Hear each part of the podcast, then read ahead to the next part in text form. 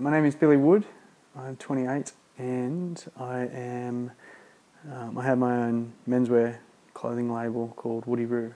I grew up in a, uh, a small country town uh, called Camden. So we, we grew up on a bit of property out there. So we were always, you know, playing football and, and riding motorbikes and and doing that sort of, you know, the, um, yeah, pretty pretty simple life really. Playing a lot of sport, a lot of AFL and, and, and cricket and that sort of stuff, which is which probably dominated the first 20 years of my life. Um, I went into things led into what they are now is, is where I with with my grandma really that that's that's how it's um, that's how it all started really it was it was she was an unbelievable sewer she was an incredible seamstress and she used to um, she, you know, she made my mother's wedding dress and all, you know, all, all of our, you know, football jumpers. She used to hem our football jumpers and, and, and, and, and clothes and all that sort of stuff. And then uh, when you're playing juniors, AFL and that sort of stuff, the, I, was, I, I hated how baggy my jersey was, so I'd, I'd get grandma to take it in, so it was this fitted, you know, fitted, fitted jersey, which was, you know, the only kid in the team that had a properly fitted jumper.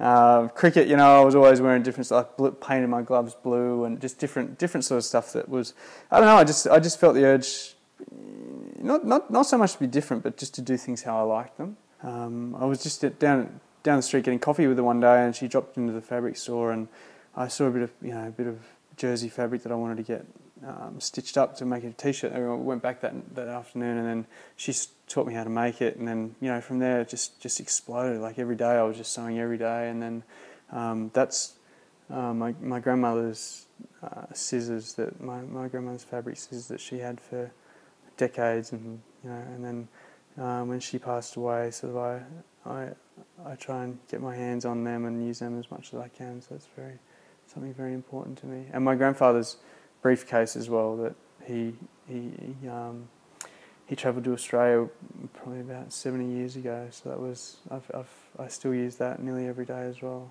I went to school for occupational therapy. That's what I that's what I studied at um, university. So that was a that was a four year four year degree, uh, and I worked that full time, which which pretty much um, got me the money that I needed to to start up the label. So that was a it was a yeah, it was a lot of hard work, but it was good. It was good to you know. Twelve months ago, I, I quit my job, and um, now this is what I, I, I just design and make clothes and every day, which is you know it's it's, it's a blessing. It's unbelievable. So I, I live in Cronulla, so I love I love the I love the ocean. I moved there about five years ago, and that, that's to me that that's that's that is that's the meaning of life is to is to jump in the ocean and um, uh, and, and, and just to be in there, you know, for an hour, and and, and that, that, that's that's really what, what makes me tick, and that that's that's you know, the more that I can do that, that that's uh, the ocean to me is so many things. It's, it's such a you know stress relief. It's a it's it's it's a um, uh, you know it's a place of meditation, and then you know it's you know with the, with the surf and all that sort of stuff. It's it is you know such a beautiful place. That's in my spare time. Um, you know, when I'm not, when I'm not, you know, flicking through fabric swatches and, and things like that, I'm, I'm I'd be you know down the beach most times.